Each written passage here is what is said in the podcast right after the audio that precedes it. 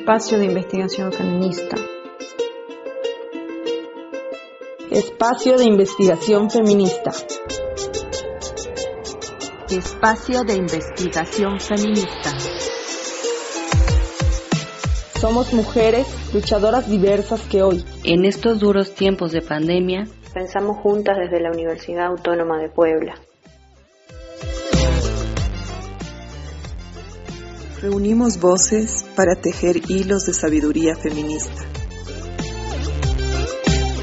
Conocimientos que nutren y desbordan la vida hoy confinada. Bueno, pues buenos días, buenos días a, todas quienes nos escuchan, todas, todos. Eh, les damos la bienvenida a este espacio de investigación feminista. Estamos muy contentas hoy con tres invitadas desde Bolivia y por parte del espacio de investigación feminista las acompañamos desde México, desde Oaxaca y Querétaro. Eh, tenemos el día de hoy a la colectiva Aquelarre Subversiva, que están, como decíamos, en Bolivia. Entonces, pues nada, nos, da mucho gusto saludar a Clau, a Lu y a Eliana. Bienvenidas, chicas. Eh, y bueno, para comenzar esta, esta breve charla, voy a permitirme leer la semblanza precisamente de la que la subversiva, escrita en palabras de, de ustedes mismas. Nuestra aquelarre subversiva es un espacio colectivo de diálogo, de encuentro, de lucha frente a las políticas de muerte y violencia promovidas por las estructuras patriarcales, capitalistas, racistas y heteronormativas en las que vivimos. Nos autoconvocamos desde el anarcofeminismo, y el feminismo autónomo. Nos construimos desde la diversidad, la autogestión, la autodeterminación, la autodefensa, la autocrítica para recomponernos, reinventarnos y reivindicarnos en libertad. Pensamos y hablamos desde nosotras mismas, no representamos a nadie y construimos alianza con otras compañeras en los pisos comunes que nos da la convivencia y la realidad. Invocamos al fuego de la memoria para aprender y desaprender aquello que la colonia y la historia masculina nos ha intentado imponer. Desde la calle, la micropolítica, el arte, la voz propia, la denuncia, nos unimos a la lucha global desde abajo por la vida y la libertad, hasta que arda el patriarcado y sus representantes, ni amo, ni Dios, ni Estado, ni marido. Bienvenidas nuevamente, chicas. Bueno, eh, un poco a manera de escucharlas, de, abrir este diálogo, platíquenos cómo se ha vivido desde su geografía, desde sus luchas concretas, a un año del masivo y global 8M 2020 y a casi un año de confinamiento y de condiciones pues de pandemia, de crisis de salud, ¿cuál es el balance que ustedes hacen del movimiento feminista desde el lugar y la geografía que habitan. Bueno, queridas hermanas, primero les queremos mandar un gran saludo desde la Clave Subversiva eh, a ustedes y a todo el grupo de investigación y espero pues que estos diálogos, estas charlas sean pues para que nos vayamos nutriendo unas a otras en nuestro caminar conjunto a pesar de la distancia dentro de la lucha de las mujeres y el feminismo, ¿no? Entonces, con las compañeras, ayer conversábamos eh, brevemente y un poco sobre, eh, sobre, esta, sobre lo que planteas. Y creo que para nosotras es importante decir de, que desde aquí en Bolivia, las mujeres al 8M llegamos en una situación de crisis, ¿no?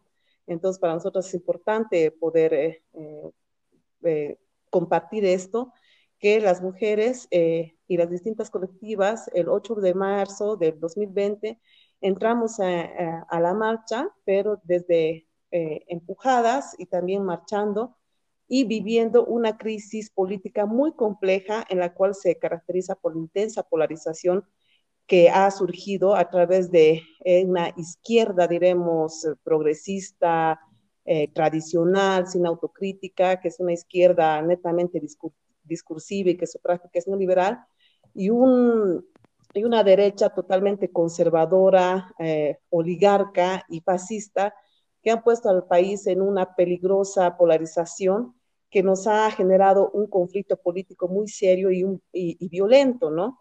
Entonces, eh, esta polarización creo que ha sido caracterizada porque se notaba claramente la colonialidad del poder y del patriarcado eh, en el gobierno, gobierne quien gobierne, ¿no?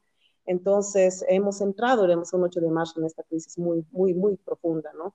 Entonces, en la cual se vive un escenario de militarización, se vive un escenario de persecución, se vive un escenario pastizoide, pero muy brutal, donde abiertamente políticos, representantes, etcétera, se declaran, eh, hacen declaraciones homofóbicas, racistas, clasistas, entonces eh, eh, existe, diremos, un, escenario muy, muy, muy violento, en el cual no solamente es discursivo, sino también es el, choque entre los diferentes grupos en, violentamente, ¿no?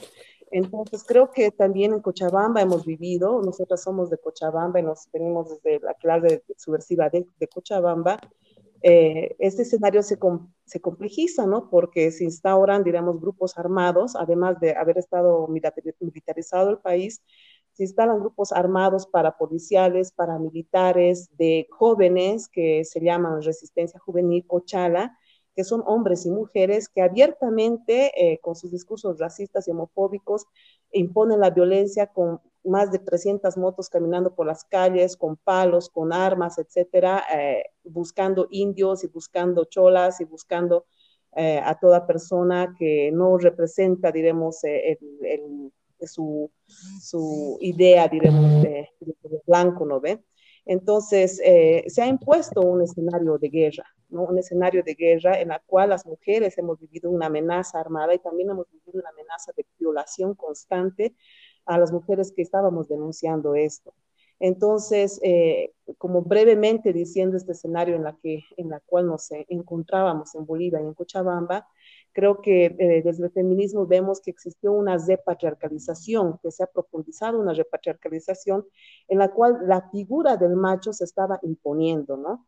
Una figura del macho, eh, por un lado del macho caudillo, como que del Evo que tuvo que renunciar e irse cuando sabemos que también tiene mucha responsabilidad en todo lo que se ha vivido en Bolivia.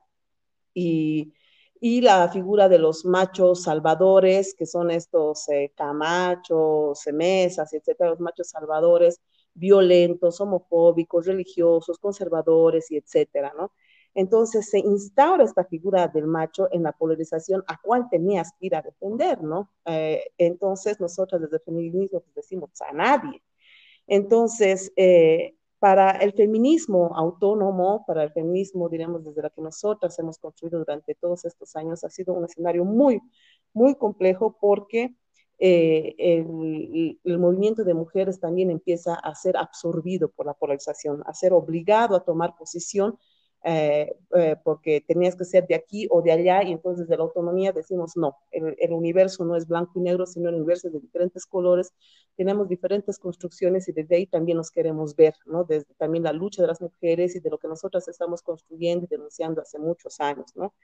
Entonces, desde el feminismo autónomo ha sido una lucha muy, muy fuerte, muy dura. Nos hemos organizado en diferentes asambleas, en reuniones, en convocadas, en movilizaciones, etcétera, para evidenciar esto y gritar definitivamente la importancia de la autonomía. La autonomía ha sido un espacio muy difícil de defender, un espacio muy, eh, muy socavado, un espacio en el cual se ha cuestionado mucho, en el cual se ha, se ha hasta, eh, digo, denigrado, etcétera, porque el, el ambiente de la, del conflicto y la polarización eh, eh, te, eh, como te presionaba, diremos, a tener que posicionarte en, un, en, una cuestión que a nosotras como mujeres y feministas autónomas no nos representa, que es esta polarización patriarcal, una polarización partidista, una polarización que, como dice María Galindo, que representa solamente la machocracia, ¿no? Entonces, eh, como mujeres sí nos hemos organizado y hemos llegado pues así al 8M, ¿no? Hemos llegado así al 8M con la consigna de no tenemos miedo, tenemos fuego.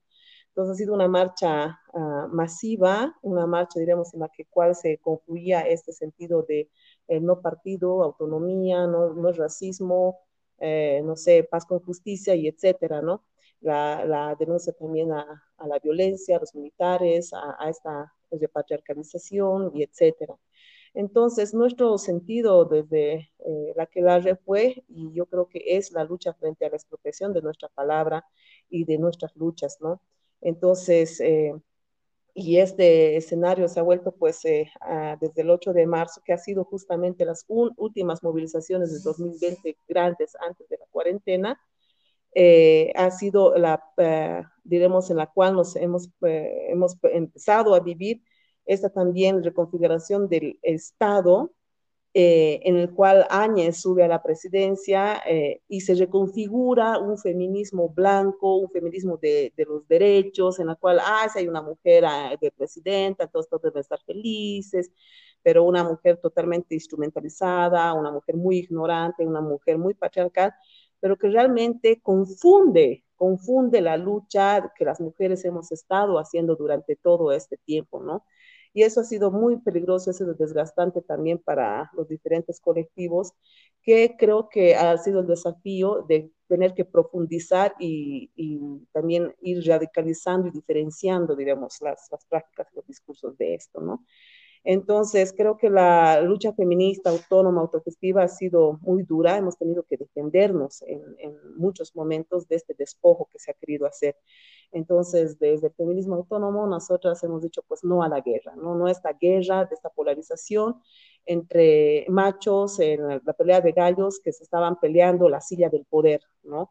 La silla del poder en la cual las, las, las lógicas eh, son las mismas, ¿no ves? Son las mismas, estamos viviendo ahorita una lógica igual de, de continuidad de, de, de, hace años, de, la continuidad del anterior año, etcétera, estamos viviendo las mismas lógicas. Entonces, nosotras hemos salido, ¿no? Con esto de no a la guerra, eh, no a, salimos de, nos hemos salido de esto, ¿no? Entonces, este escenario después del 8 de marzo se ha juntado con la, con la pandemia, ¿no? Entonces es como decíamos con las compañeras, las bolivianas y al final los bolivianos por definirnos en el lugar que estamos, solamente por este, en ese sentido, hemos vivido como de shock en shock, decimos, ¿no? De shock en shock porque después de este complejo escenario político viene la pandemia y la pandemia ayuda a profundizar la complejidad del escenario político, a profundizar mayor polarización, mayor racismo, mayor eh, enfrentamientos y etcétera, porque eh, con la pandemia se da continuidad a estas políticas, ¿no? Entonces creo que eh, la pandemia también nos evidencia a todas las que estamos viviendo esto en el mundo y en los diferentes países, que tiene un discurso plenamente capitalista, ¿no? Un discurso en el cual los lenguajes y sus medidas son del individualismo, de la, de la ruptura de la comunidad, del sálvese quien pueda, de esa imposición, diremos, de unas miradas distintas, que, que, por ejemplo, cuando hablan del distanciamiento social, de los infectados, etcétera, se nos está ideologizando de una manera. Y entonces es realmente peligroso para nosotras porque nuestro sentido también desde el feminismo es comunitario.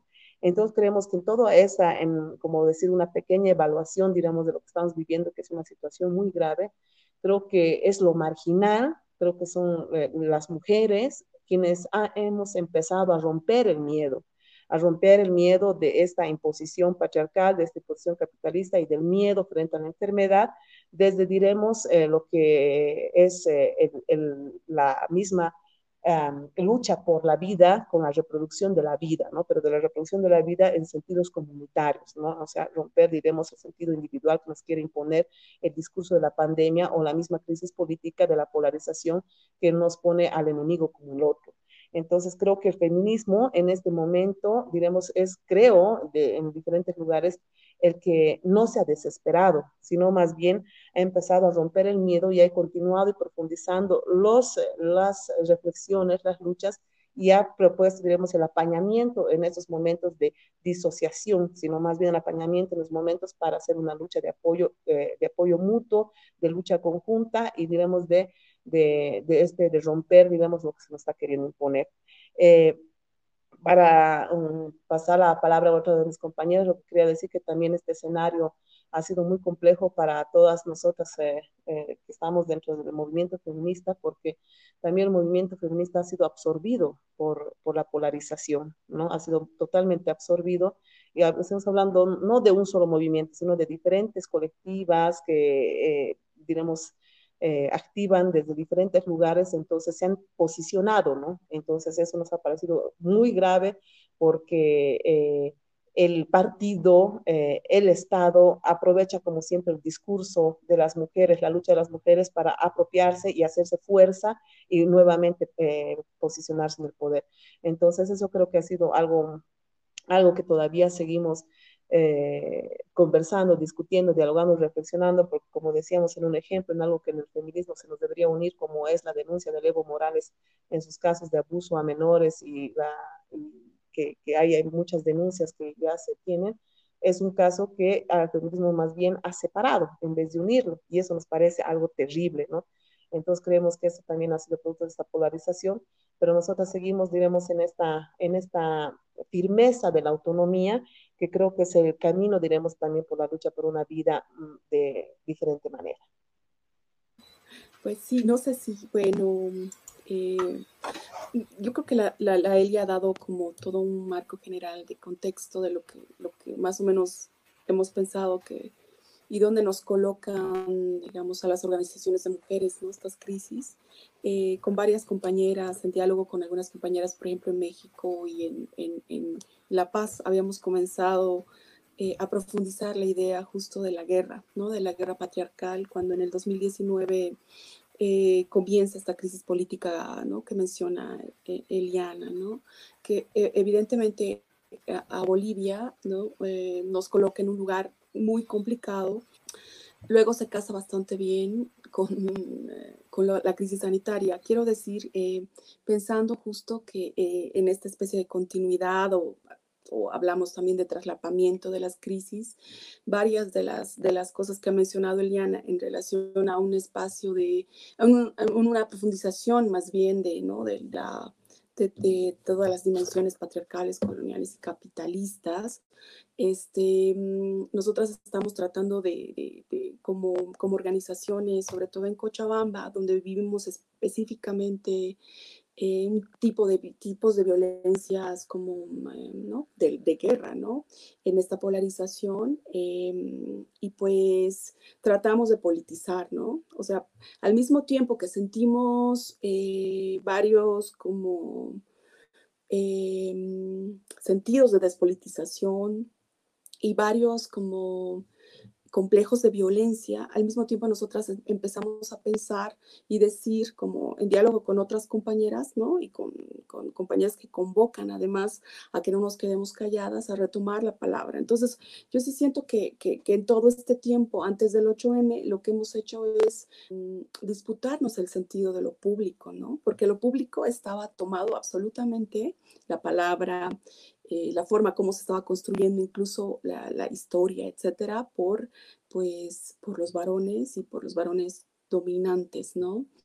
Eh, entonces, en, en, medio de esta polarización tan compleja, entonces ahí yo solo quisiera como, como, como resaltar dos claves que estábamos trabajando muy fuertemente y que lo hemos hecho eh, a través de romper el silencio, recuperar la capacidad del encuentro entre nosotras, justo para romper el miedo eh, una de ellas ha sido ¿no? la clave que, que, que, es desarmar la guerra, esta guerra patriarcal, con las múltiples complejidades que tiene.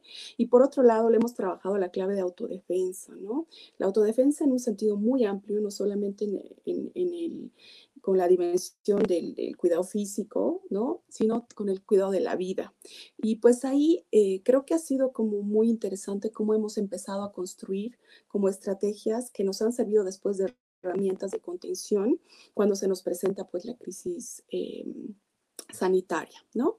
Pues yo, yo quería solo decir, apuntar eso porque eh, luego ya con, podríamos seguir contando mejor cómo también todo este escenario nos precariza bastante, ¿no? En varios sentidos. Sin embargo, también vamos generando posibilidades de, de luchar, ¿no? Eh, tratando, como, eh, como ayer, ayer conversábamos bastante y Lucía insistía, eh, tratando de sobre todo de sostener el vínculo entre nosotras, que eso fue muy, muy importante, ¿no? Bueno, eso yo, yo digo así como, como para complementar un poco lo que decía Eliana. No sé si la Lu quiere decir algo. Pues bueno, tomando en cuenta el escenario tan complejo en el cual se encuentran ahorita eh, en Bolivia, eh, y justo ante la trenza entre patriarcado, capitalismo, violencia de Estado que están ustedes librando también eh, continuamente, eh, justo la siguiente pregunta se relaciona a esto, ¿no?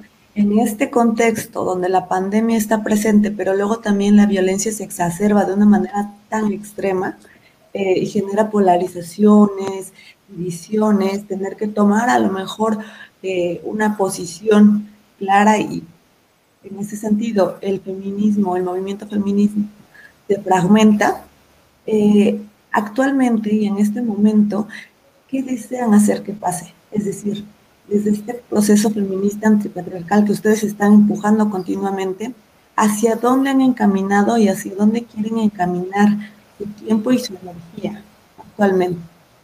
Para continuar justo con esta lucha, para continuar tejiendo estas redes, para dar continuidad también a la fuerza política que como mujeres desplegamos. Ok. Bueno, yo, yo voy a dar algunas puntadas sobre esto. Este, y pues a ver cómo, cómo me sale, para ver, después mis compañeras también pueden como plantear em, lo que están pensando y un poco lo que hemos conversado, ¿no? En realidad es como, tiene que ver como que hemos tratado de reflexionar entre nosotras qué capacidades y qué queríamos preservar en medio de, esas múltiples crisis que estamos viviendo desde el 2019, ¿no? Y que se siguen extendiendo y que se siguen como produciendo también y que a veces nos devoran y a veces opacan inclusive los sentidos de lo que queremos hacer. Eh, a veces nos hemos sentido como también como muy vulneradas, ¿no? En medio de este proceso, al mismo tiempo de este proceso como de, que, se va desatando, donde se va desatando un escenario de guerra tan fuerte y tan violento, este, nosotras se va precarizando también la, vida, ¿no? De, todas, en, varios sentidos. Entonces, lo, lo, que hemos como trabajado bastante y a veces una no se da cuenta lo que, lo que va haciendo en la medida que también va como, como luchando cotidianamente, ¿no? Una de las cosas que, que, ayer discutíamos profundamente era como cómo hemos empezado a sentir también em, este cambio de la revolución, digamos, del concepto de revolución en un sentido más concreto y práctico, a través de acciones concretas que han ayudado justo a abonar el sentido de autodefensa y del cuidado de la vida para transformar, pues, este, transformar la, eh, los términos del, patriarcales de la revolución o de la transformación, sobre todo como, como muy eh, acaparada por la izquierda tradicional y los partidos, ¿no? Entonces, creo que nosotras, a través de, esa mirada, de, hacer una mirada interna y de ver cómo podríamos, primero, sostener entre nosotras y cuidar y transformar y seguir luchando en un escenario muy difícil, donde a veces en los términos de las sobrevivencias, ¿no? Se, van ahí como, como apuntando, ¿no? Fuertes. Eh, habíamos pensado pues que mm, no hemos, hemos, hemos mantenido el vínculo, hemos hecho como reuniones permanentes, por un lado para politizar el miedo, creo que esa es una de las cosas más fuertes que, que habíamos sentido, ¿no? empezar a romper el silencio incluso sintiendo de que el silencio puede ser como a veces espacios como que te resguarda, pero creo que en un escenario tan violento como en el de Cochabamba, para nosotras disputar lo público a través de retomar la palabra y abrir espacios de diálogo entre nosotras fue como una de las cosas que significaba politizar también las emociones, ¿no? Y asumir que estábamos viviendo no solamente miedo, sino múltiples emociones que nos estaban atravesando, ¿no? Entonces, una de las cosas centrales que, como ligamos con esto de, la repolitización también de nuestro sentir, eh, ayer mencionaba muy bien Eliana, que era que le hemos trabajado a nuestro sentido personal, hemos hecho una cosa de trabajo personal muy fuerte de nuestras fragilidades, nuestra propia vulnerabilidad, etcétera, para luego reconectar con lo que estaba pasando con otras, ¿no? En procesos así como más como dialogados de, autoconciencia, ¿no? De tratar de comprender qué estaba pasando. Pues en un escenario donde les decimos, la guerra lo nubla todo, lo está tratando de nublar todo y también hay una disputa muy fuerte ¿no? de, de, los sentidos. Entonces ahí creo que lo que nosotras hemos trabajado el año pasado, pues en diferentes como momentos, ¿no? No de manera súper permanente, pero sí manteniendo la palabra, ha sido a promover espacios de, como de procesos de autogestión. Y una de las cosas que, que, que pues ayer decíamos era que lo más interesante era como que, que, y como es tradición en el aquelarre, de tomar las herramientas que tenemos, ¿no? Y realmente, pues en nuestra colectiva eh, hay mucha creatividad, hay muchas compañeras que son artistas, pues que son, algunas son maestras, son educadoras, otras pues están algunas en la academia, otras están en trabajos más como, eh, como más concretos, como con el trabajo con el, con el, con el campo, ¿no? en la agroecología, etc. Entonces, a través de nuestros propios saberes hemos organizado ¿no? una formas como de lucha y hemos organizado lo que le llamábamos así como trincheras, también pensando en que queremos rescatar los lenguajes que nos servían ¿no? para luchar. Y pues, de ahí, por ejemplo, pues esas estrategias, ¿no? Nos han permitido organizar según nuestro tiempo y espacio, no quiero decir que era sumamente así como, ¿no? Como súper planificado, pero hemos sacado, luego que hacemos un recuento de todo lo que hemos hecho el año pasado, pues hemos organizado como conversas muy potentes entre nosotras en esto de la politización de las emociones para darle al trabajo político afectivo, pero al mismo tiempo también hemos organizado cosas concretas, por ejemplo, una trinchera de huertos que funciona, que, comparte pues semillas, etcétera, conectando también temas muy, muy importantes como los de la alimentación, la soberanía alimentaria, la, la capacidad de autogestión, el intercambio, etcétera, etcétera, etcétera, ¿no? Con la sostenibilidad. Luego, ha habido una trinchera de, ¿no? de un manual que ha organizado con saberes y conocimiento en relación, por ejemplo, a cómo, cómo recuperar la respiración eh, o sea, pensando, la, politizando también la capacidad de respirar, ¿no? En un momento en, en, donde, pues, por ejemplo, la COVID te plantea de que vas a perder la vida si, si, si todo está conectado con tu sistema respiratorio. Entonces, ahí las compañeras, ¿no? Ahí tenemos compañeras que, que, que trabajan, por ejemplo, diseño, otras que, que trabajan justo todo lo emocional con lo, con lo del cuerpo, muy conectado, han hecho un trabajo excelente, que es eso, y ese trabajo se ha ido como eh, difundiendo en diferentes lugares, ¿no? Luego hay otras compañeras que son más como creativas con la comunicación y han, han generado programas en, en un espacio que se llama Graves las Agudas, donde han hecho varios podcasts que se han conectado también con varias actividad, actividades que hemos ido realizando el año pasado, ¿no? Entonces, nosotras ahí lo, lo que pensamos es, pues, y eso es un ejemplo de, de algunas de las cositas que hemos hecho, porque luego también, como saben, eh, Bolivia es un, es un país bastante festivo, donde hay muchos usos y costumbres y donde también hay espacio de mucha ritualidad, ¿no? Y queríamos, por ejemplo, nosotras rescatar la capacidad de, la ritual, de, de conectarnos con la por ejemplo, cuando en, México es muertos, aquí es eh, Todos Santos, donde también nosotras celebramos a los muertos, y nosotras, pues en un momento donde también vemos que en la crisis, los feminicidios, los infanticidios, las violencias domésticas, etcétera, en medio de toda la, de la crisis se van como profundizando, pues ahí em, empezamos como a reconectar y, hemos organizado una, una, acción que se llama Mastaco Feminista, que era colocar una ofrenda a las muertas en la casa de una de nuestras compañeras, ¿no? Que significa todo un proceso, pues, también de, de trabajo entre nosotras, etcétera, ¿no? Y pues la clave de, de, ese, de ese trabajo ha sido como recibir a las muertas para cambiar el sentido de lo doméstico, em, eh, donde en los espacios, sobre todo eh, los casos que ellas han sido como, como asesinadas, para que puedan volver a un espacio donde estamos mujeres y las recibimos y se pueden sentir seguras, ¿no? Entonces ha sido súper, cosas así que hemos, creo que, que, que, también disputan, por un lado hacen un trabajo interno, muy interno, muy reflexivo entre nosotras, pero al mismo tiempo también disputan en otros sentidos de lo público y mantienen la lucha, ¿no? Mucho diálogo.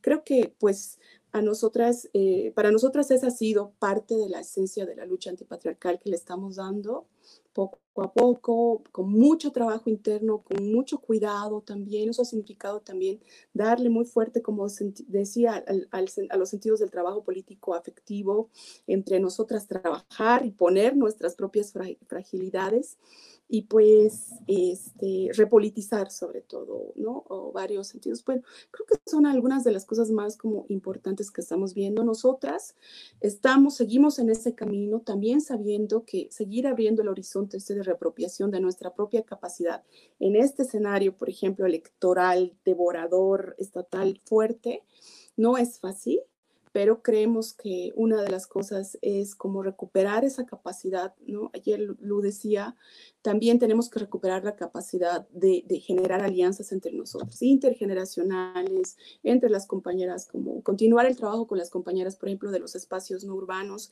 Eso es algo que estamos haciendo mucho con varias compañeras también que se ha visto roto en estas, en estas crisis, ¿no? O sea, pero bueno, pues ahí un ejemplo de, de un poco de lo que estamos haciendo en esta reapropiación de nuestro Muchas gracias, Clau.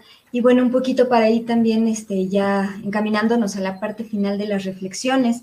En esta disputa del sentido de lo público y reorganización de las formas de lucha, eh, que precisamente se replantean una, como decías, una revolución en un sentido concreto y práctico a partir de todas, de todas estas estrategias que han generado.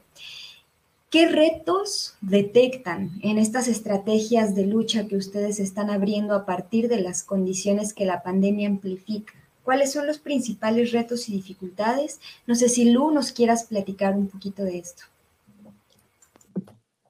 Sí, buenas a todas, compas, gracias por el espacio la apertura a la palabra y la escucha.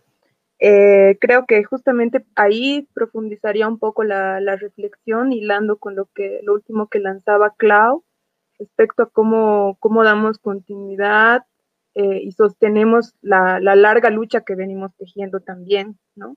y tratando a partir de eso de hilar que mm, la importancia de reconocernos como parte de un entramado mucho más complejo em, que ahorita en lo cotidiano le estamos afrontando en, esta, en este contexto tan difícil, eh, tan duro que nos está tocando vivir, eh, en donde el acercamiento, la escucha y la conversa es, era fundamental para poder entender y darle palabra, ¿no? Entonces, em, creo que también una de las, mm, de las claves eh, más complejas que, nos está tocando enfrentar, por ejemplo, es con el gran resurgimiento de la violencia fascista y el racismo y develarnos las heridas más profundas de lo colonial como, como sociedad, digamos, en la que estamos insertas también es recuperar estos horizontes propios, ¿no? De lucha y de liberación y de emancipación, que también están siendo cooptados, ¿no? O sea, por un lado está la violencia, digamos, en este escenario polarizado fascista, eh, la, arremetida reactualizada neoliberal y ese capitalismo que nos está enajenando hasta la vida misma em, en todas sus, formas.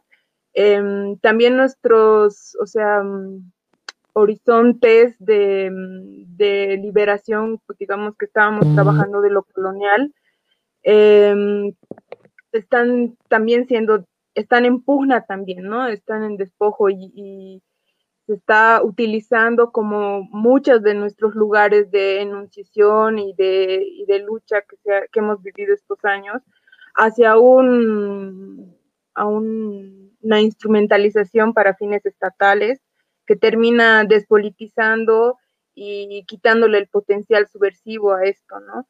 Entonces creo que uno de los, em, de los grandes retos que hemos tenido también es recuperar estos horizontes, el hacernos cargo también de que heredamos una larga lucha de, resistencia a lo colonial y cómo también darle un, un nueva, una palabra en eso, ¿no? Sentirnos parte de esta de esta herencia, digamos, de esta lucha anticolonial, eh, proponiendo también nuestras propias em, visiones y horizontes de, emancipadores de futuro que queremos.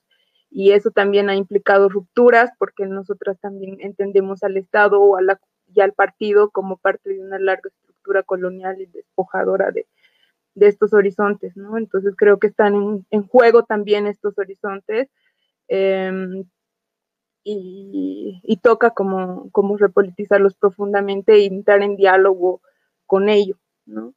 Y, bueno, creo que también esto que decíamos, que, el diálogo que estábamos sosteniendo con compañeras eh, que están resistiendo a proyectos extractivistas, por ejemplo, con este momento de, de distanciamiento obligado, eh, que a la vez nos ha permitido eh, encontrar el, y fortalecer el vínculo interno entre nosotras, fortalecer la lucha en la afinidad política, eh, también nos está, nos reproblematiza cómo continuamos tejiendo esa, esa lucha común, ¿no? Que nos ha unido contra, contra el despojo territorial, contra la profundización de políticas neoliberales en, en, la colonización de la tierra.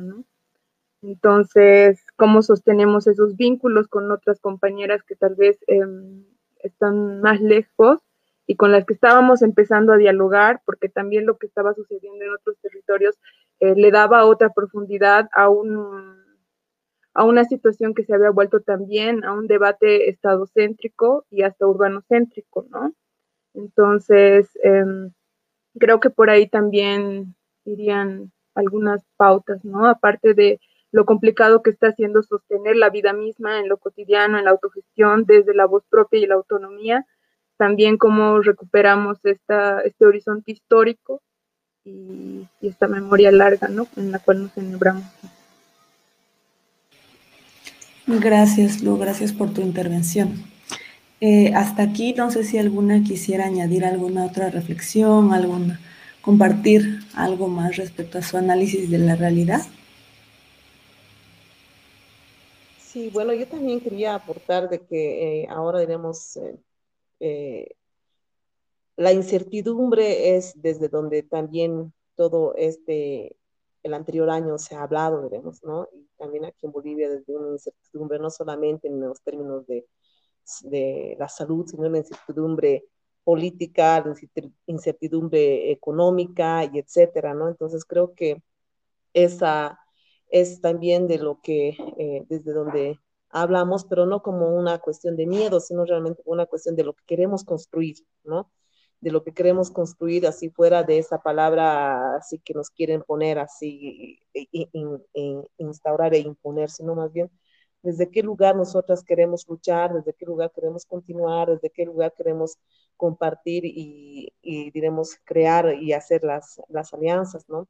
Entonces, justamente yo creo que entre los desafíos que nos están, que nos, eh, nosotras nos vemos, es que por un lado, eh, nosotras eh, vemos ¿no? que ha habido una fractura dentro de las articulaciones por todo lo que comentábamos antes, pero creo que ahorita eh, es importante también a cómo eh, profundizar la vinculación con las otras colectivas, etcétera, y ayer justamente Lucía comentaba, y me parece muy importante, ir fuera de lo nacional. Creo que también todo este año con toda la comunidad política hemos estado como bien centradas en esto y queremos construir estos vínculos también afectivos, es, no solo en nuestro contexto, ¿no? Eh, eh, también con las compañeras de otros territorios aquí en, Bolivia, pero también de otros territorios a nivel general con compañeras de, de otros países, ¿no?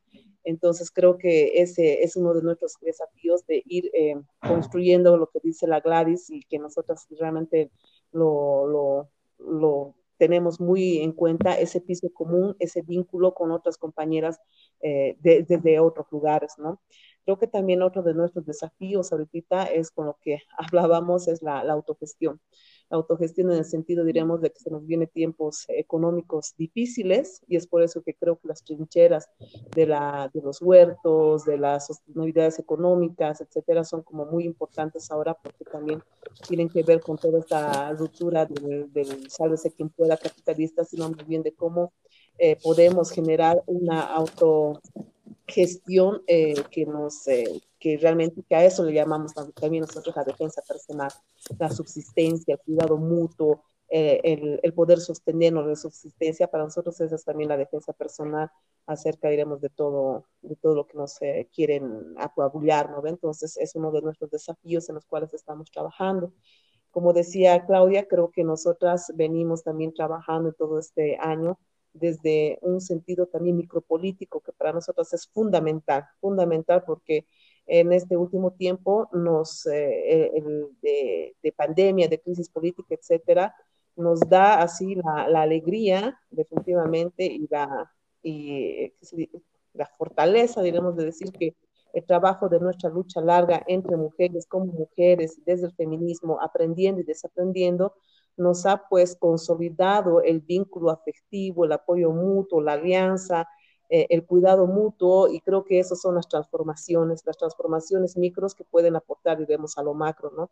Entonces, para nosotros ha sido fundamental ese sostenimiento diario, ese sostenimiento, diremos, eh, en el cual eh, sabemos claramente que no estamos solas, ¿no? Así, sabemos que no estamos solas y eso es importante. Entonces, nuestra, la micropolítica como factor importante de nuestra de nuestra posición política y de nuestra práctica, pero también creo que tenemos como un desafío también lo que es retomar el debate público. Nos parece muy importante retomar el debate público, ese es un desafío eh, en, eh, el último tiempo ha sido como muy, muy, muy difícil, ¿no? Porque también nos faltan las herramientas, los instrumentos, etcétera, en, en medios de comunicación totalmente necros, o sea, nosotros decimos la necronoticia, la necroinformación, la necropolítica, porque es lo que estamos viviendo, la necropolítica. Entonces queremos eh, retomar un debate público desde lo que, desde nuestras propias eh, reflexiones. Entonces creo que nuestras claves también son lo comunitario dentro del urbano, pero eh, lo comunitario eh, a través también de, de, la distancia que ha sido posible, porque la comunidad, digamos, no es un solo lugar, sino es lo que se crea, y, y en, en, profundo proceso siempre de, de, de, aprendizaje, ¿no? Entonces creo que tenemos eh, varios desafíos, pero creo que para mí personalmente es el feminismo, diría las mujeres que hemos sostenido todo este tiempo desde la pandemia, desde los trabajos reproductivos a los que eh, que también las mujeres han, están metidas, somos las que estamos viviendo la mayor autoexplotación y la sobreexplotación de la pandemia en cuanto tienes que ya hacer tres, cuatro, cinco tareas desde que estás en la casa, trabajar de profesora, trabajar en la cocina, estar eh, mm, trabajando eh, para tu, uh, para tu, uh, tu fuente laboral, etcétera. O sea, realmente todo eso nos está poniendo en un debate, pero también en una lucha, una lucha muy fuerte y creo que eso es súper importante porque creo que el feminismo de verdad es que, que, no, que no se rinde y no se va a rendir, sino más bien siempre regenera, siempre se repolitiza y por eso el feminismo es algo tan, tan alucinante y por eso tenemos eh, la, la, condición de la autonomía, porque justamente todo lo que son las otras ideologías están tan estancadas, están tan, ciegas que no se quieren mirar a sí mismas que ya su ideología ya no dice nada, ya no responde a lo que se está planteando. Nuestros discursos están muy fuera de lo que se está planteando y por eso creo que el feminismo eh, eh, cada vez arde y se hace fuego y, y por eso hay que seguir nomás atizando, compañeras. Pues bueno, compañeras, eh, muchas gracias por todo lo que han compartido, por todas las análisis que también nos ayudan y nos nutren, no nada más justo eh, nos damos cuenta que hay problemáticas que cruzan diferentes espacios geográficos, ¿no?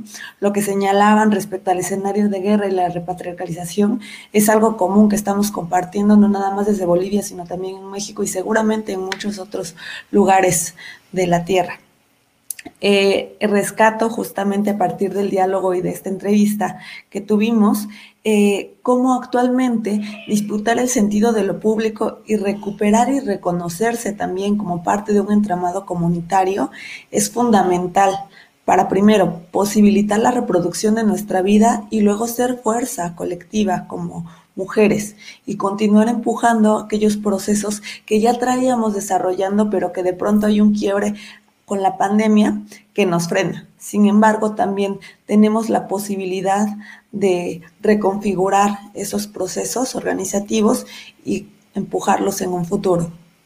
También considero importante eh, retomar justamente el tema de cómo vamos transformando la revolución a partir de abandonar aquellos, eh, aquellas raíces patriarcales y aquellas herencias también coloniales que traía desde hace muchos años y a partir de ahí cómo podemos centrarnos en politizar no nada más el miedo sino todas las emociones y a partir de ahí también eh, invitar a romper con este silencio, con este cercamiento, con los límites impuestos, priorizando cada día el cuidado mutuo y la reproducción de la vida colectiva, ¿no? A partir justo de la defensa de los bienes comunes, pero también de los bienes concretos y los recursos concretos que cada una y en colectivo vamos generando y damos continuidad en función de eso con la posibilidad de la vida colectiva. Eh, Clau, Lucía, Eliana, muchas gracias por estar con nosotras hoy, por dedicarnos parte de su tiempo, de su energía y compartirnos sus miradas, sus percepciones y sus análisis de su realidad concreta. Les agradecemos su disposición eh, y pues bueno, a nombre del espacio de investigación feminista, eh, esperamos que posteriormente también estos diálogos puedan nutrir a muchas mujeres en, en el mundo. Gracias por compartir. Gracias a ustedes, chicas. Un abrazo, un beso, un saludo a todas.